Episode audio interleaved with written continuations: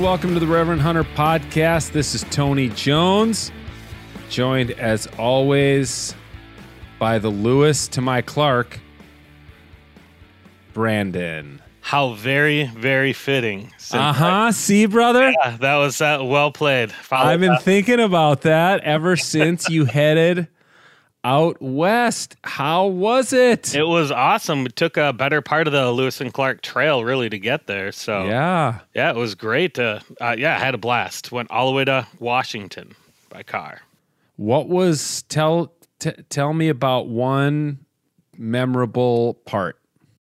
Ah, all right. Well, there's so many because we we took uh we you know went across and took the gorge actually the the Oregon Washington Gorge for a better part of the state or the border until the gorge, and then we stayed at an organic farm for two nights uh, near Oh, near the city of cool. Washougal, and uh, there's about forty acres of land, kind of you know in the gorge area.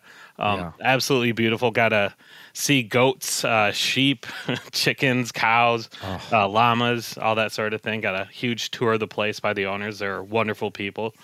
And uh, got to stay in a little cabin they have tucked away in the woods, you know, kind of tucked away from everything. So it's real private for a couple nights. And uh, got fresh goat's milk, got Mm. fresh goat cheese, uh, chèvre, I believe it's called. Yep. yep. Um, got uh, fresh uh, fresh beef from the from the cattle. So, it's pretty cool. Uh, goat's milk is shockingly not good. You mean just the milk, straight Yeah, up yeah. milk without no cheese? yeah, the, the Yeah. unpasteurized goat milk was uh, was a bit heavy, but the, the cheese was fantastic, and so was the fresh beef. oh, that's awesome. yeah, man.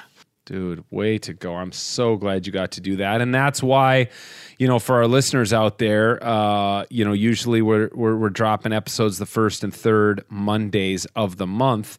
And that's why we're a few days late this episode because we wanted uh, to not not interrupt Brandon's uh, awesome, well earned vacation and then uh, obviously you got you you had I can't imagine what your inbox looked like when you got back. It's uh, it's been a fun 48 hours. I tell you Yeah. I'm sure you've been Pretty working your butt off, but uh, Yeah. hopefully, hopefully you'll have another vacation here before too long. I'm I'm planning one for sooner than later. Good.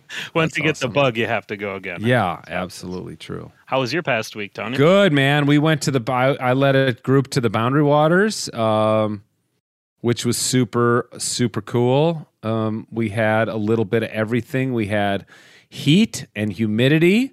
We had wind. We had thunderstorms. We had cold. Uh, we had headwinds. We had tailwinds. Man, it was it was just a great trip. We we covered about 35 miles on water. We did 12 portages. Uh, we only got lost a couple times. uh, nobody was got seriously injured. Um, yeah, Good. You experienced all the things you need to experience in the boundary waters. yeah, Everything totally, you want. totally. It was super. It was super cool, and uh, it was yeah. It, the the nice thing is, I mean, it's drought conditions everywhere. You know, there there's been very little rain. Uh, as a result, there were very few bugs, which was uh, super nice. That is fantastic. Any Yeah. uh, anything memorable that sticks out for you? You know, we went to a place called Eddy Falls where where I, I've been once before, and it's just was so great. You know, we're like three days in, everybody's hot and sticky and sweaty and nasty, and you can go in this falls, and there's like these kind of naturally carved out chairs. You can sit in these spots, and the waterfall just rushes over you. Oh my gosh, it's I can close my eyes and and I'm back there in spirit. Uh, it, it's a wonderful. It was a wonderful place and a nice surprise because it's tucked back in the woods, so you can hear it as you're paddling up to it. You can hear the roar of the waterfall, but you can't see it. So uh, yeah, it, it was it was that was a highlight. There were many highlights, but that was one of them. Sounds sounds amazing. Hope you Yeah. got some, some shots of that. Well, my my guest this week on the Reverend Hunter is Brian McLaren, who is probably well known to a lot of listeners. He's a best-selling author. Um, he's a, a, world-renowned speaker on, and an expert on things like uh, the future of Christianity in the church. Um, he's written a bunch of books. Uh, he he's been a dear dear friend of mine since about 2001. So we go way back. I, I remember the first time I met Brian. We were at a meeting at a Catholic retreat center outside of San Antonio, and we were walking on this trail that was the Stations of the Cross, like a lot of Catholic retreat centers have. And Brian, who had been an English professor and and w- was an established writer at the time, I just remember walking on this trail and and asking for writing advice. I had just signed a contract to write my first book, and I was of course terrified. Um, and man, he just was such a dear friend and, and freely gave me a lot of really good advice on writing. And since that day, we've been close friends. We have been to the Boundary Waters together in 2012, and you'll hear us reminisce about that a little bit. Um, but we cover a whole range of topics uh, about the environment, about his love of the Galapagos Islands. Um, his he, he's gives some very practical advice on on those of us who care about the planet and the environment and and habitat for fish and game, what we can do, uh, and and even at the end talks about his latest book about uh, how you can have faith even if you're a person who harbors doubt. So. All in all, just a wonderful conversation with a very, very dear friend of mine, Brian McLaren. And uh, so, thank you for listening please hit that subscribe button. We would love it if you got every single episode and review us and rate us and share us on the socials. We'd appreciate all that, especially if you like this conversation with my dear friend, Brian McLaren. Hey, Brian, thanks for joining me on the Reverend Hunter podcast. It's been way too long since I've seen you in person. And I, you know, had hoped that we would be doing this in person this uh, summer, but COVID and changing schedules and even even the class we were meant to co-teach, the school didn't decide until too late whether we could even meet in person. So I, I missed yeah. I missed your presence in the boundary waters. And let me just say before we go on to we're in the middle of a kitchen remodel, as as most listeners of this podcast know, because I talk about it in every episode. And today the tile's being installed. So there's a huge circular saw upstairs, and and our tile guy Rob is uh, occasionally cutting. So I'll try to mute. But Brian, with after all that, welcome to the Reverend Hunter podcast. so Tony, I'm happy to be here. I love listening. It's fun to be on with you now. Um, tell us about the last fish you caught. Uh, I actually went out on Saturday and caught a lot of small snook, you know, small meaning uh, under 30 inches, probably wow. 18 to 25 inches, something like that. And probably the best one was about maybe 25, 26, and then a couple of small tarpons. So that was a lot of fun. Are you um, out in your kayak? Is that how you're yeah. fishing for these? So I have a uh, pedal kayak, you know, that you kind of like a bicycle attached to a kayak. So um, uh, I go out of my kayak out in the Everglades and yeah. uh, and I'm fly fishing.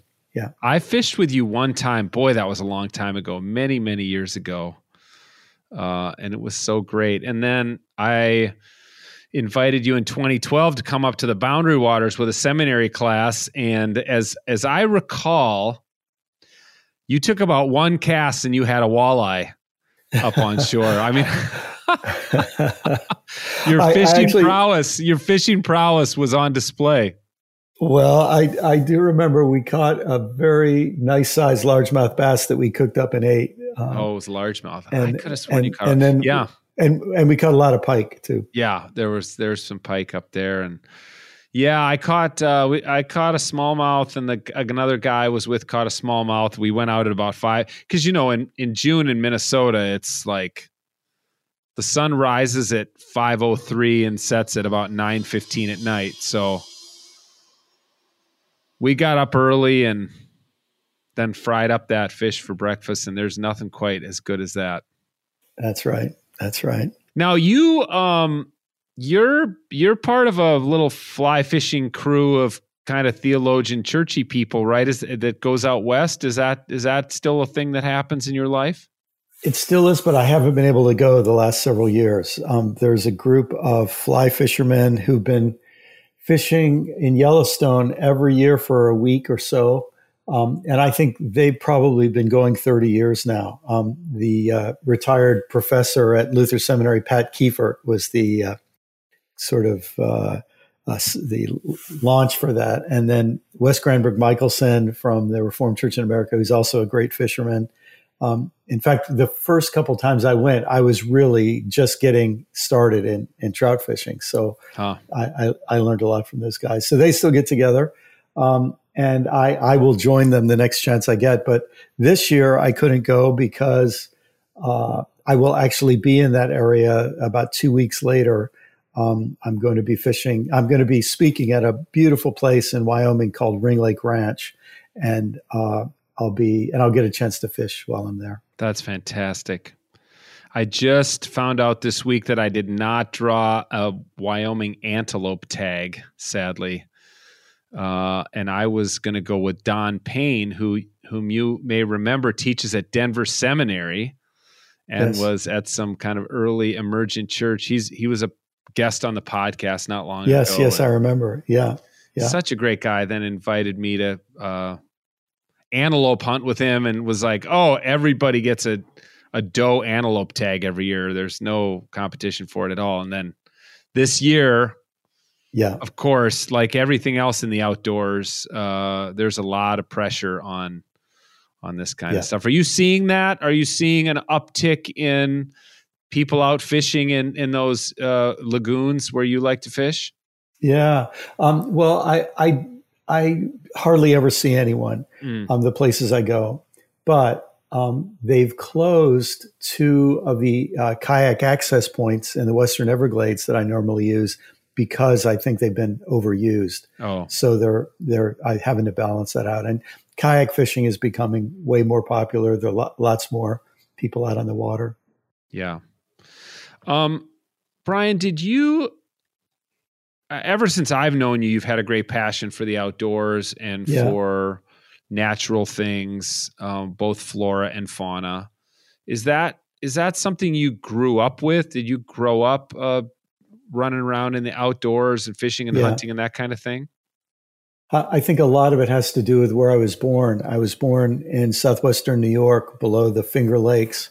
My dad was a doctor. He was a public health commissioner uh, in in a rural county where the main public health problems were hoof and mouth disease and rabies. Um, so it was a rural rural place. And my earliest memories are uh, are out in the country, flipping rocks and finding snakes and crayfish and salamanders and um, you know seeing a robin's nest in the pine tree next to our house. And so I I just was one of those kids who just loved anything alive uh, from my youngest uh, memories. And what's kind of fun for me now is I, I, have five grandchildren, one grandson who has that gene as well. And it's just uh, so much fun seeing, sort of getting to uh, share that joy with him and also feel like I'm getting a little glimpse of myself those yeah. years ago. When you you were then how long were you a pastor in Maryland? 25 years or so? Yeah, 24 years. Yeah. Did you have to? Uh, you know, I, I, it's funny. I I just came out of the Boundary Waters, and I was with several pastors who were part of this Doctor of Ministry cohort, and you know, a lot of pastors, and you spend so much of your life with pastors, coaching yeah. and encouraging pastors. So many pastors struggle to find any avocation, any hobby. Yeah. yeah getting outside, going to the gym, do, doing anything other yeah. than like doing the ministry and going to their kids' soccer games. Um, yeah. How how about you? You you raised four kids. You were full time pastor, starting a church from scratch. How did you yeah. balance that and, and and stay connected to the outdoors? So. Uh, Grace and I had four kids in six years. So there were a number of years where my weekends were taken up with soccer games too. And uh, of course, that's outdoors, and I love that as well. Um, but yeah, there was there were I don't know how many years, but quite a few years in there where it certainly wasn't easy to get away. But I was very fortunate in that I would take my kids out and uh, uh, and and they learned to love the outdoors too. So that became something we could share. Um, in fact, uh, there was a wetland in um, in Maryland where I used to go uh, with you know hip waders it, as soon as the temperature was above 50 degrees. And uh, I would take my kids and they, you know, in boots and we'd find frogs and tadpoles and turtles and, you know, and, and see all kinds of amazing birds. And, uh, and my, one of my sons who's now, uh, closing in on 40, uh, he's still now he has two girls and he takes them to that same wetland. Oh, that's and awesome. in fact, uh, they they FaceTimed me uh, the, the, last two years when they were out there and let me sort of share the experience with them. That's them. so cool. Yeah, just a what, great thing. What, what do you think that is? I mean, I know you and I both have this shared love of the outdoors, Yeah. and you know, it does it does concern me that so many people who are in ministry are you know out of c- contact with rural places and with Yeah. natural places you know like so many other like Yes. so many other professions the the ministry that used to be so rural i mean what percentage 100 years ago of pastors were in rural areas That's right. and now it's a sure. very urbanized profession Yes. the seminaries are all, all the remaining seminaries are, are in Yes. urban places yeah. the people who go into ministry it seems to me the people i know are urban type people they don't want to go to rural places yeah. do you ever think about is, is there a danger in that for the profession Oh of ministry? gosh. You know, I, I wrote a book a couple years ago with uh, your help. We sort of, I wouldn't have done this with, if not for you, but called The Galapagos Islands, A Spiritual Journey. And I talk in there about what I call uh, a, a wild theology as opposed to indoor theology. And, uh, and, and I, I think there's so much in the whole Christian tradition that has biased people toward a world of libraries and screens and books, uh, all of which are square and straight Yeah. lines and 90 Yeah. degree angles. And, uh, and there is, and, and the irony of this is that, you know, Christian theology also tells us, in fact, I just came across this quote again the other day, and it was even stronger than I remembered it being, where uh, Thomas Aquinas said the first book that God inspired was the book of nature. And, uh, and, you know, he, he even went farther as to say, you know, why are you, why are you so busy reading other books when you haven't read that book, you know? So you realize that if there's that the kind of logic and uh, and wisdom of God is woven into the natural world, something is very wrong. I, I, I think it helps explain so much of what's wrong with the Christian religion and other religions too when they become indoor, uh, air conditioned and heated phenomenon. Well, what what kind of uh, an- antidote to that do you think there might be? Yeah. Well, you know, I I mean, th- th- there's wonderful groups like there's a group called the Wild Church Network that's helping people start churches that happen outdoors, Oh. that happen on walks and things like this. I think it's brilliant and important.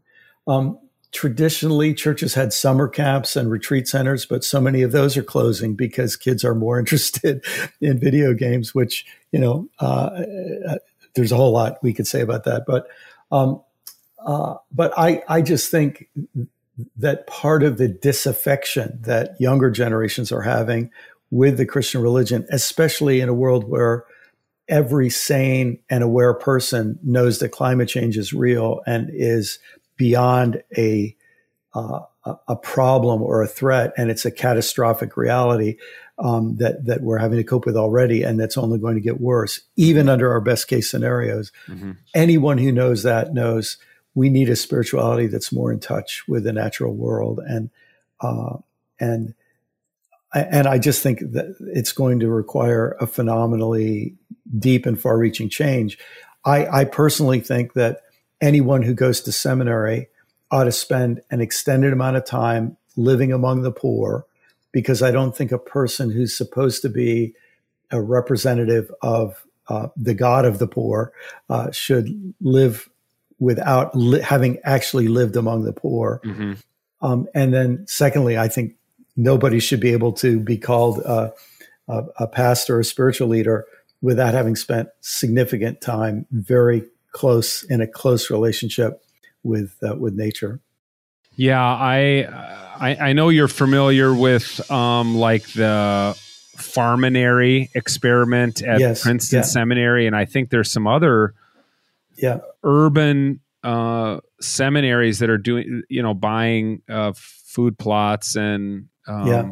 you, you know urban garden type deal just to get their students outside for one thing, but also yeah. to you know to then try to bring fresh produce into places, urban environments that are yes. you know known to be food deserts and stuff like that. So it seems that yeah. seems like a hopeful trend.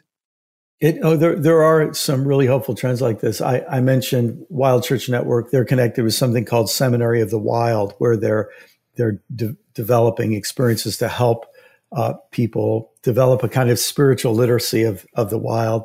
And, and even before these uh, ventures, you might remember Wesley Seminary in DC, they were the only seminary that did this. You couldn't uh, get your MDiv without taking a, a semester art course mm. because the idea was if you aren't connected to creativity, um, how are you supposed to have any deep understanding of the creator, of the creative mm-hmm, spirit? Mm-hmm. So, yeah. Um, it, it, there's something akin to this that I think will change as as uh, I think it will change in certain sectors of the Christian religion and, and probably other religions too. Mm-hmm.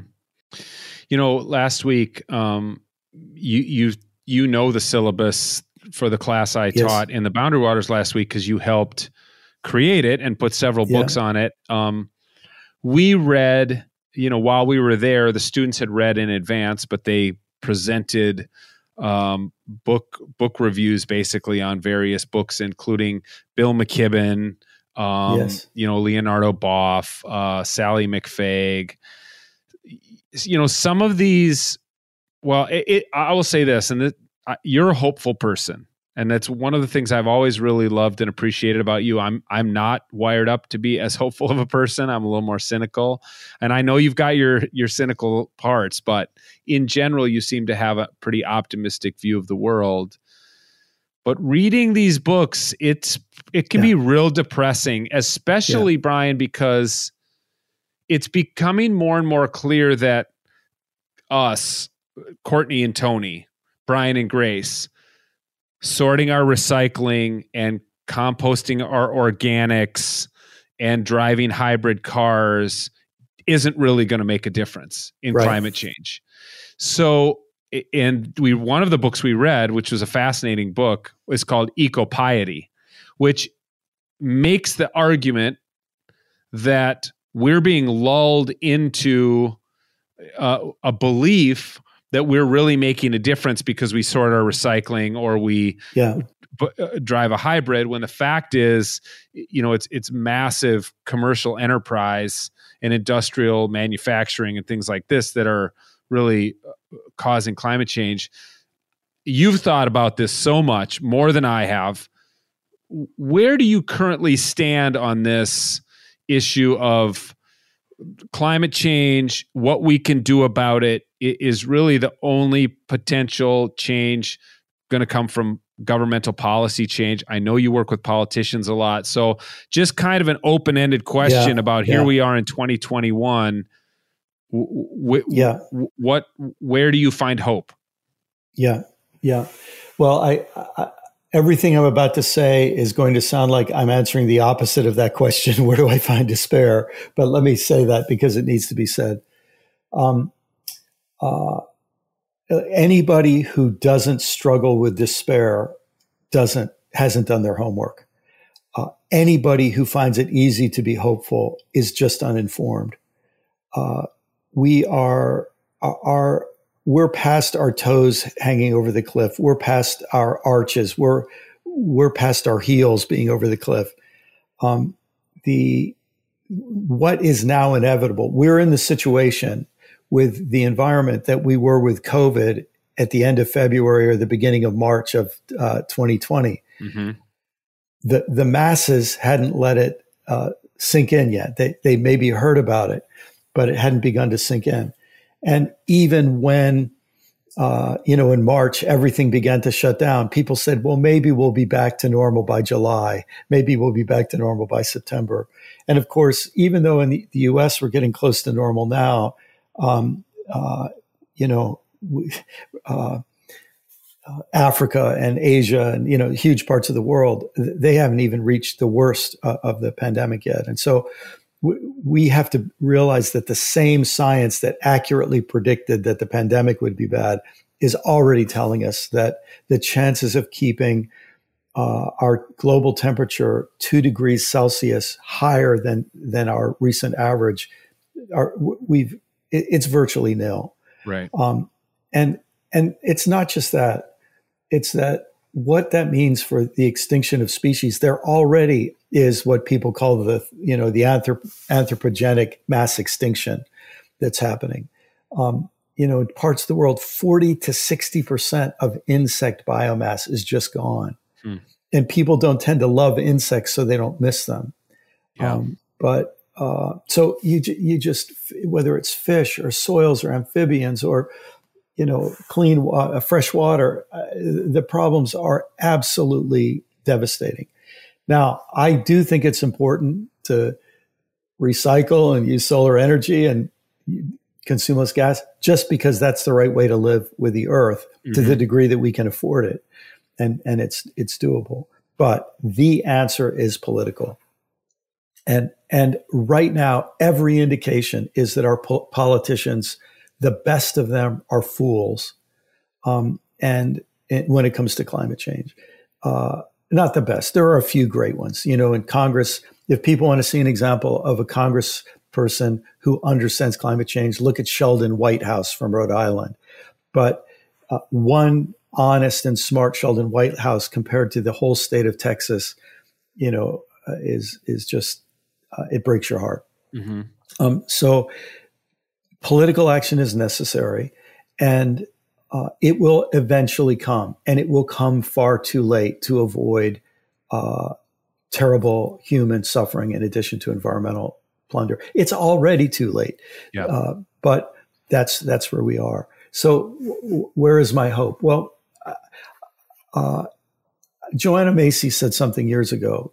Um, anyone who tells you everything is going to be okay doesn't know what they're talking about. and anyone who tells you that there is no hope and all is lost doesn't know what they're talking about. Hmm. Um, and so I think we have to have all due urgency. Um, I think we have to have a certain kind of panic. I mm-hmm. think we have to have a certain kind of fury and rage. And I think we have to not foreclose upon uh, uh, on, on, things on, on, there being surprises. I'll just say one other thing. I know I'm going on a rant. No, here, no, it's great. It's good. But when you want to talk about being cynical, let me be really cynical. I suspect that slavery would not have ended if people hadn't discovered oil. Mm. Um, because, in a sense, first coal and then oil and then nat- natural gas gave people an even cheaper source of profit than enslaved human labor. Like, I wish it were true that the human species really had gone through a moral awakening about slavery. And we did in certain sectors. But uh, the fact that it actually became cheaper to do things by machine helped profit greed driven people to mm-hmm. have that awakening. And so I am not a techno optimist, but I think technology has a part of the solution, yeah. as does economics, as does politics, as does preachers, as does hunters and fishermen who start seeing the changes. And you know, you and I both know a whole lot of the hunters and fishermen out there are deep red Republicans yeah. whose whose politicians make fun of caring for the environment, who whose whose po- political leaders are idiots and fools. Um, and I mean that like in the technical sense. Yeah. and I'm not just calling names. They yeah. they they yeah. fulfill the definition. Um, they have no foresight. They're owned by money. They're corrupt. They're craven. But if enough of those deep red Republican hunters and fishermen will speak up because they see the duck populations plummeting or they see the trout dying in the streams, that helps probably more than uh, you know a, a lefty liberal like me speaking up. Well, then what? Uh, okay, if if policy change really is the answer to somehow, if not stop the impending apocalypse, yeah, uh, uh, sand some of the sharpest edges off of it. What should a citizen do? Like, what kind of policy change should we advocate for? Yeah, I, well, it, it's if you want a really simple answer, find the greenest candidate in every election and vote for that person. And let me say the greenest candidate who has a chance of winning. Um, uh, and you know, some people might say even if they don't have a chance of winning, I maybe that's true in some cases, but I think you should look at your available options of anyone who has a chance of winning. Who's the greenest candidate? I think it means every chance you get to speak to a politician when they're running, every chance you get to write letters, all that, do all that stuff. I yeah. like I I live in Florida. I mean, you can see why I'm cynical. Consider Marco Rubio and Rick Scott as you know our our senators. I know. Um, so they're they're on my phone speed dial, and I just call them and leave a message whenever I can, and whenever an issue comes up, and uh, you know, I, am sure my voice isn't heard, but I'm doing I'm doing what I can with that. But uh, I think that's the biggest thing. You, we've got to just vote for the candidates who get it, and then put pressure on them. And uh, I'll tell you, I'm a huge fan of the Green New Deal, uh, and things that people say are unrealistic. I just think when you hear the word unrealistic, just say to yourself, "There's a lack of imagination," because to say in the 1840s that the abolition of slavery was was a possibility within 15 years, anyone would have told you that was absolutely unrealistic. Um, but it happened, and uh, and the same thing. So many examples of this. Yeah, it, it it's unreal. It's impossible. Then it's unrealistic. Um, then it's extremist, and then it's done. yeah, it was interesting. My daughter took a class at Middlebury um, the home of Bill McKibben. Yes, that's uh, right. Um, on environmental policy, and she thought that she was going to. Uh, she will say this: the first half of the semester was very depress- de- depressing, and she was in deep yeah. despair. But they turned the corner in the second half of the semester, and it was really about you know the potential for some kind of technological um, solutions yeah. uh, to the problems that we have, which of course are alternative energies and things like that, but um, or working to save the oceans. Uh, so I I tend to agree with you that human ingenuity is a great thing and and and may potentially be the solution, but I too worry that it's too late. You know that it's it, and and it won't be the solution. I mean, yeah. the, our trajectory I, look, look, I live at the edge of the, of the Everglades, one of our last remaining wilderness areas in the East Coast, and everybody acknowledges a unique ecosystem. Um, our county has been, I've been involved in so many protests uh, over the years because our county wants to start fracking the Everglades. I mean, oh, the idiocy of this. It's, but of course, there's people who make a buck and they yeah. give money to their politicians, which is another whole story. Um, uh, let me just go on this tangent, Tony. Yeah. One of the other things I think we have to do is we have to become realize that political activism is neutered when politicians are owned by business interests. And so then the only only power that we have left is what I would call economic activism. Um, and this is a field that, you know, 1960s activists did such amazing things, but the world has changed. And the, the, the activists of the 21st century are going to take really seriously things like boycotts and boycotts and mm-hmm. uh, uh, and corporate shaming. I mean, there's just no other word for it, but I think it becomes really, really important. Um, well, we we saw it, it, in our lifetimes. You know, divest divesting from South yes. Africa broke apartheid. Yes. Like that's ultimately yes. what broke apartheid, right? Yes. And in fact, Bill McKibben has been one of the leaders of the divest invest movement. I, I've been very involved with that as well. And it's hugely important. So this is something everybody can do. You can, you know, if, if, if you're fortunate enough to have savings and you have stocks or mutual funds, it is really easy to talk to whoever your financial advisor is, uh, or, you know, you can do this yourself and just find a green fund. There, there weren't very many 12 or 15 years ago. There are so many, and they do great. And in fact, a, a lot of us believe that anything connected with, with fossil fuels will eventually go over a cliff. And all of your investments that are in fossil fuels will go over a cliff. And and so people who start getting away from that now will, will be better off longer run. Yeah. I mean, the one thing I I'm sure will solve it, but air travel seems like the one thing that's going to be a challenge. And I mean, probably less than you used to, but you're a guy who gets on a lot of airplanes, and I used to yeah. get on a lot of airplanes, not so much anymore. How do you personally reconcile that, or do you do you do carbon offsets, or you, know your yeah. your air travel? How do you do that? Well, look, one of the gifts of COVID is that uh, you know, it accelerated the shift to Zoom and other form, uh, other online platforms. So I don't think, I think that's going to become a permanent feature of my life. I, will continue to travel some, I think, but a lot of my traveling will be virtual now. Um, and largely because of a conscience about this. But, um, yeah, I, I pay, for, I buy carbon offsets and I, you know, uh, uh I, uh, in fact, I continued to pay my carbon offsets at my normal rate even over this last year, just because you know why not?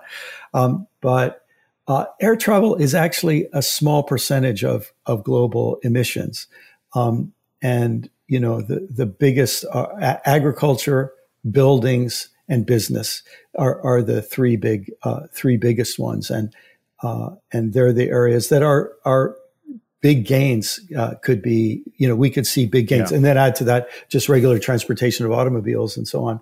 So technology will be an option for us. Yeah. You probably heard, you know, that the Ford uh, 150 truck, they just came out with electric version. Yep. And, and there's going to be two or three tipping points that are really going to be significant. Um, I, uh, in, that regard. So, and, and this is a way that, you know, people who care about the outdoors and people who have to spend time in the outdoors will be able to be be leaders in this. Yeah, I I, I drive an F one fifty, and I would happily switch to an electric.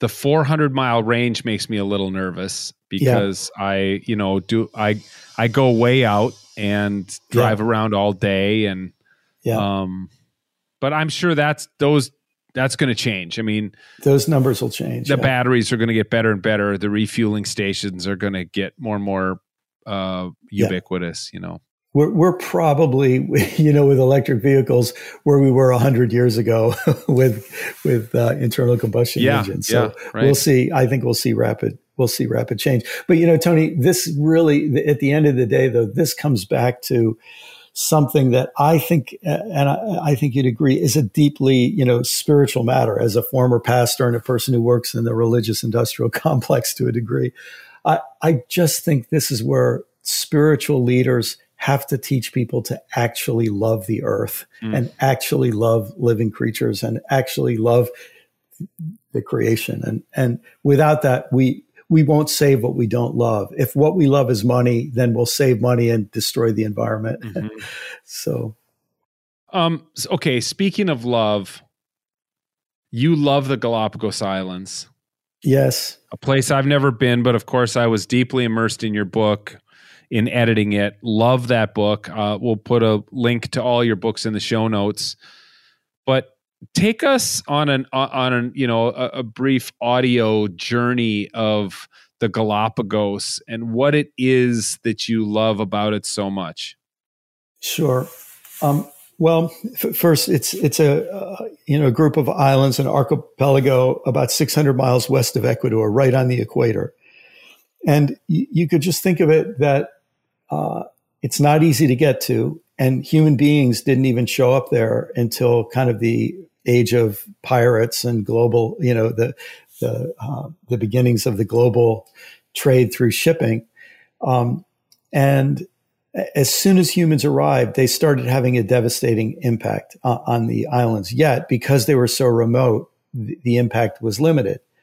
Um, for example, a lot of people think that the reason there are giant tortoises on the islands is that on islands things become giant. Actually, usually on islands things become dwarf um, what happened is there used to be giant tortoises on every continent, except, well, maybe eventually somewhere back there in Antarctica too. I don't know, but you know, um, and and wherever people went, tortoises were the first thing to get eaten. Uh, so uh, the fact that there were giant tortoises there was just a sign that no humans had been there. Um, but then in the 1950s, people started realizing what a special place it was. And in the 1960s, they started preserving it. And it really is an example of a place that was saved from the brink, kind of like we're talking about the whole planet, and ha- has, um, you know, had remarkable uh, conservation efforts there. So it's both what's left of the natural beauty of this place plus the story of successful conservation. You put those two together and it makes it an amazing, amazing place to visit. Tell us, it's quite a journey to get there. As you've said, it's hard to get to. How how does one even get there? And then, yeah. you know, what do you experience once you arrive? Yeah. Oh my goodness! Well, it, it's actually not that hard to get there. Uh, in, in, a sense that you're going to have to fly to either Quito or Guayaquil, Ecuador. Um, but there are lots of flights to Quito and Guayaquil from you know uh, major airports in the U.S. And um, and then from there you fly to the Galapagos. Um, so getting there is a lot easier than it used to be. Um, when you get there, you have three choices. You can just you know make a hotel reservation and figure everything out on your own.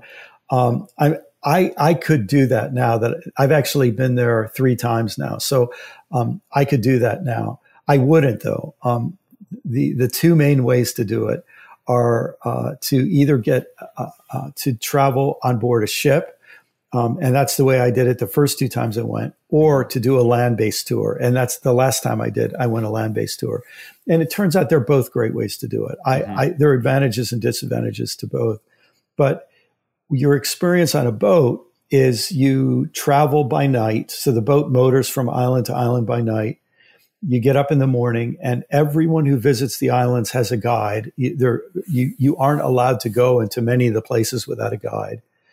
Um, and the guide takes you out on a hike and you'll hike up a volcano or you'll walk through some coastal scrubland and and uh, super knowledgeable. All the guides are really well prepared and mm-hmm. they love the uh, land and that's contagious. That's part of the greatness of the experience to have a great guide. As you know from hunting or fishing, um, you know, a, a, great guide makes all the difference. Um, and you, you just one of the great things is the guides all know they they first they tell you a lot, but then they just shut up and they let mm. you wander around and come to them with their questions and uh, with your questions. And so it's this social experience with your other travelers and with a guide, and then observing, you know, land iguanas and marine iguanas and uh, tortoises, and and then uh, the the ship based trips I've done, we would spend anywhere from two to four hours a day snorkeling, and so that's another whole realm of experience that's just breathtaking and beautiful, and uh, yeah, and and and on top of the amazing animal life and plant life, uh, you've got a volcanically active region with just really interesting geology too. So it's it's sort of a chance to practice getting used to enjoying your Earth as if you had traveled across space and uh, and were visiting a new planet for the first time. Mm, now, is it one of those things? Those of us who love places, like yeah, you love the Galapagos, I love the Boundary Waters. I love yeah. talking about the Boundary Waters. Yes, I don't think everybody should go to the Boundary Waters. In fact. Yes uh, because of COVID and people going outdoors more and people having more money in their bank accounts because they are not going out to eat and because the yes. Canadian borders closed, the pressure on the um, on the uh, boundary waters has been intense, too much, you know, and yes. um, people are having a hard time finding campsites. And then, I mean, I, yeah. I, we were at a campsite where there were several young trees had been cut down and yeah. were by the fire pit. Yeah. And it's like, well, you you can't even burn these. Yeah. These aspen are green. They're not. You're not. Yes. You're not gonna be able to burn these for two years. Like, what? What are these people doing? You know, um, all that to ask, like, the Galapagos. Is that something you tell everybody should go because it'll change your or be like, no, no, no, just read no. read my book about it. Don't go. It's got enough uh, pressure on it already. Well, in fact, it's one of the reasons, as you know, that I wrote the book uh, is is to give people a kind of vicarious experience, and then I end the book by saying, "Look, the place you already live is pretty amazing Yeah. if you ever took the time to explore it." And that's in many ways the purpose of my my, you know, one of my goals in the book is not to say go here; it's to say. Uh, maybe by this imaginative imaginative experience of reading, it will help you develop a way of seeing to see where you already live. Mhm. You know, I, I lived many years in Washington D.C. area. Right in the middle of Washington D.C. is something called Rock Creek Park. You know, it's an amazing park. Um, uh, I mean, Central Park in New York. It's kind of an amazing thing yeah, that that, that is exists an amazing and, place. and where everyone lives, there are things to discover and places to enjoy. And, uh, you know, obviously some are more uh, fortunate than others by the natural beauty that's accessible to them. But, uh, but yeah, to wake up to where you already are is what really counts. The Galapagos have two things going for them: 600 miles from the uh, from a continent, um, and and it's a World Heritage Site. So the number of tourists that are allowed there a year is strictly limited. yeah, sure. Um, and you know they've developed a um, a pretty healthy balance. Um, you know, the, and it get you see it in the papers. There are conflicts between the local uh, uh, Galapagos and the Ecuadorian government that's trying to re, to enforce environmental rules. Conflicts come up from time to time, but by and large, it's a pretty neat thing. The people love and appreciate the beauty of their land. They know that their economy depends on tourism, and so it's it's a place that's achieved a better balance than many. Mhm, mhm.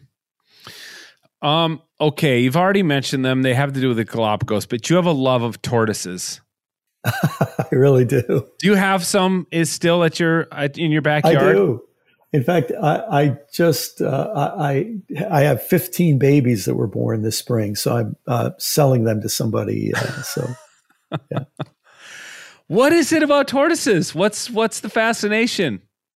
Well, I mean, the truth is, Tony, I just am fascinated with all living creatures, and I'm fascinated with, uh, like birds are. I, I, I think they're my first love. I just, I'm absolutely intrigued by birds, and um, obviously, I love fish, and so I, I really love just. I'm just intrigued by living creatures. I mean, if I can say it spiritually for me, I just feel like every life I encounter, I'm encountering another face of God or another Mm, face of mm. the holy or the divine or the mystery, and uh, and they're all unique and wonderful.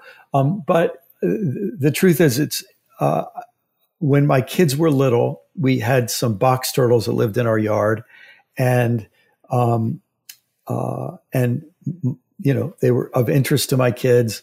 And pretty soon they were laying eggs, and pretty soon I found out I was pretty good at uh, breeding these things, and Hmm. so I take the babies of some and trade them for something else, and so it's and it's nice for a guy when I travel a lot. They're creatures that can live in my backyard and don't require you know me to be there Yeah. every single day. Yeah, yeah, yeah. You don't have to A put dog, their you, you can't do that with a dog. no, no, and you probably don't have to carry their poop around in a plastic bag when you're walking with them. Exactly them. right.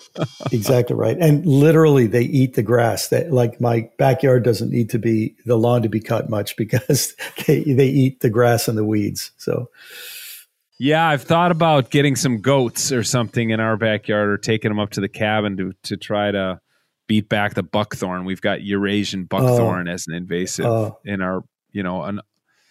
It's just it's another never, and we're working with a DNR forester trying to fight this back, and you know you've been up there, so you know the the love I have Yeah. of that land. Yeah, I know the love you have for the land, and I know the struggle with invasive species living down here. Yeah. Uh, you know, yeah. It, and, I just it's did just I saw something about a Burmese python uh million dollar hunt or something like that for in the Everglades um because Yeah. there's another invasive like uh, uh, those are pets right that people have released into the Everglades Yeah, I- yeah. I mean, it's not quite that simple. Um, there was a hurricane back, uh, you know, 30 years ago or more um, that blew down a facility of, of an importer. So hundreds, Oh. if not thousand, of them escaped. So it gave it kind of a head start. okay But um, but where I live, uh, you know, we have Burmese pythons. I've I've only seen two alive and maybe four or five dead on the road, but they're they're around. They're incredibly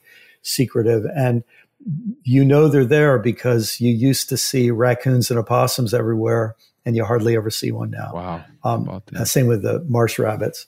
Yeah. Um, so uh, they're they're around, and uh, you know, but Florida is just the haven for uh, invasive species. Yeah, yeah. The, the, the island where I live, uh, we used to have this little lizard called a green anole that was super common. You'd see them everywhere.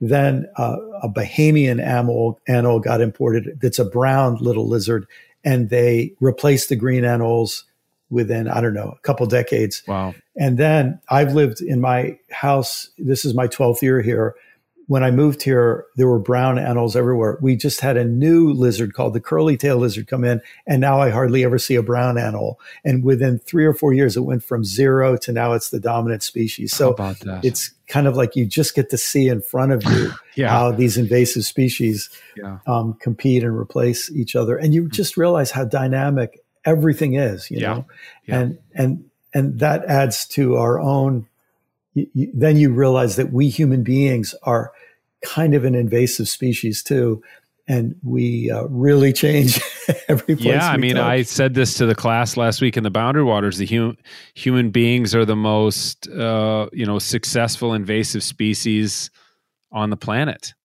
You yeah. know, we've we've taken and we and and like invasive species, we change the environment to suit our own needs yes. and survival. That's what we do. Yes, and and uh, and this is sort of our opportunity, and this is like this to me the kind of evolutionary turning point we're in because as a species, for the first time, we're having to say we can't go west anymore. Um, even though, you know, the dreams of colonizing Mars and so on in some ways play into this idea. We'll use up one planet and then we'll exploit another one. But, you know, realistically and practically, there's no new places to exploit and destroy. So for the first time, we're going to have to deal with our population. We're going, and we're going to have to say, we owe it to ourselves and we owe it to other creatures to create places where we won't interfere. Yeah. Um, and that's, yeah. that's a, that's a big deal. Yeah. Well, before I let you go, I want to talk to you about your latest book because um, as long as I've known you, it seems like your your literary career is is a trajectory. Um, I think a lot of people in our world they find uh, they find kind of a pattern, mm. and they they're like, oh, I'm good at writing that type of book, and my readers yeah. like that type of book, and they, you know, um, they then they write that same type of book.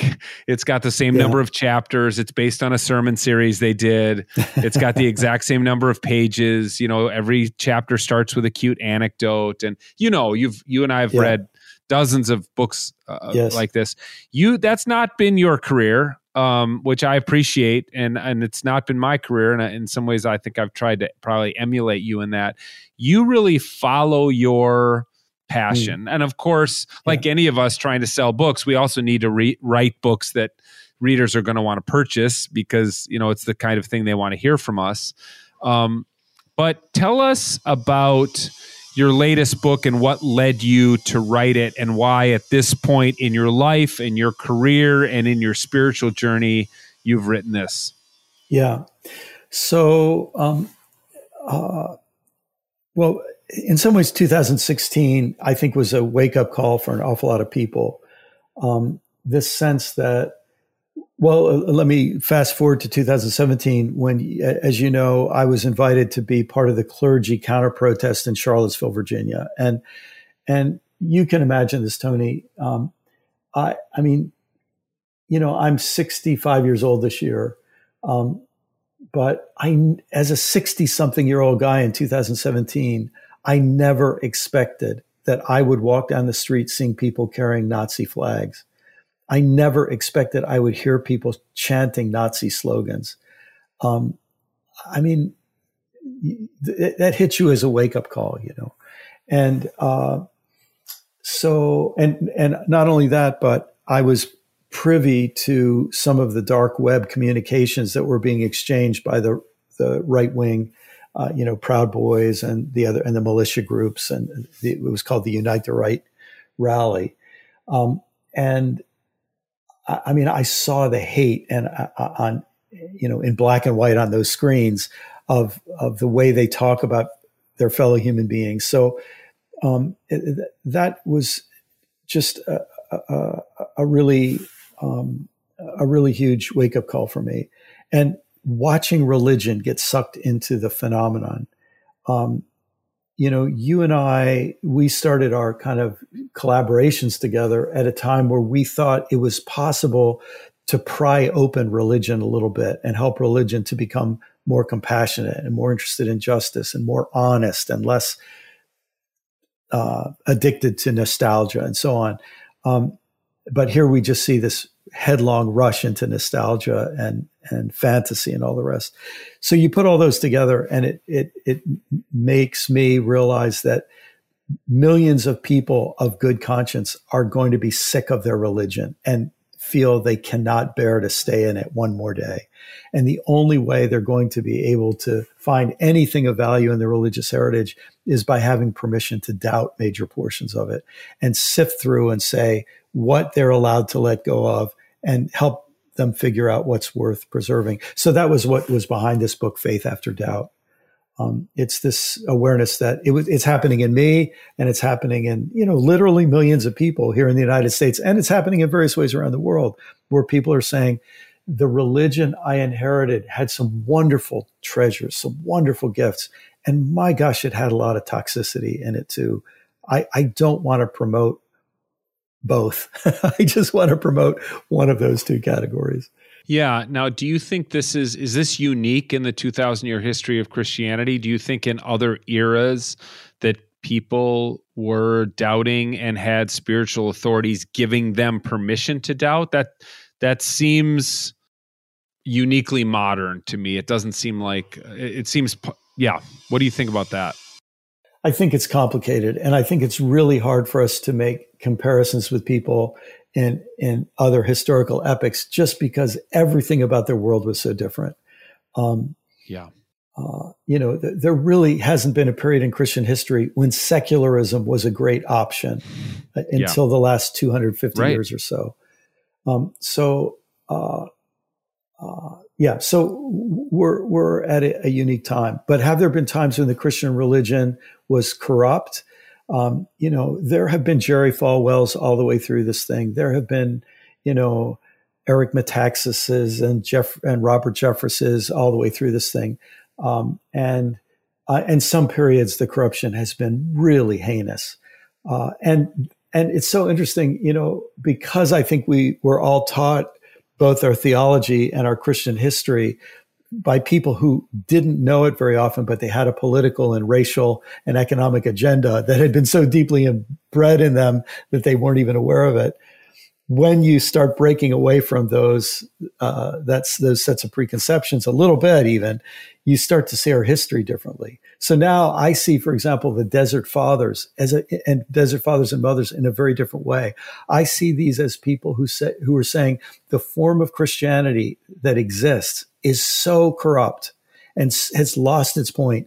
Mm-hmm. The only way we can preserve it is to go form communes out in the wilderness and try to re- reclaim our sanity a little bit. mm-hmm. Yeah, I agree, and and I, I become I think as as as I age and see the direction that our planet is taking, you know, that we're taking, our species is pushing our planet, and and the direction of Christianity, people like the Desert Fathers and Mothers have even more allure to me than they did. Yes. Before, but you still, I don't want to put words in your mouth, so I'll just ask it. Do do you still think Christianity is a faith worth pursuing? So that's so I wrote this book, Faith After Doubt, to sort of help people sort through that sort of thing. And then I'm just finished the sequel to the book that's called Do I Stay Christian? Ah. and um, and uh, so I, I want to be able to give you a simple answer to that question, Tony. But here's what I would say: I would say it depends. Um, uh, okay. Uh, years ago, that's I fair. hear I, I, I heard Terry Gross. Uh, interviewing a Muslim uh, guy, uh, uh, activist on her show. And she said, Do you think that Islam is a peaceful religion? And he paused for a moment and he said, uh, At times, Islam has been peaceful. At times, it's been violent. He said, A religion will be what its adherents make of it. Mm. And I think that's true words have seldom been spoken. Mm-hmm. So the Christian religion will be what we make of it. But here's the thing the human race will be what we make of it. And the United the States will be what we yeah. make of it. The planet. So yeah. suddenly you realize everything is in our hands to a degree. And that just ups the ante of both our, our own individual survival and our ability to communicate uh, some kind of vision and challenge and all, all mm-hmm. the rest to, mm-hmm. to other people. Mm-hmm. Well, but, but, but bottom yeah. line, bottom line, I do, I think there are wonderful treasures in the Christian religion and it would be a tragedy to surrender them to the people who right now have the loudest microphones. Yeah. In the same way that the boundary waters are an unspeakable treasure, and it would be a tragedy to let you know the developers uh, come in and turn it into a parking lot. Yeah, yeah. Amen to that. Well, thank you, my friend. It's always just a joy to see you, talk to you. I you know our, our paths don't cross as much as they used to um, but i hold you very close to my heart and it, it's it is a great joy to see you and and i know that you and i just share a lot of the same loves and commitments. we do. Yeah. And and i really hope we can uh, the next few years can be different than the last few years and we can get get outdoors together and yeah, uh, enjoy some of those shared experiences. Thanks Tim. all right brian. Thank you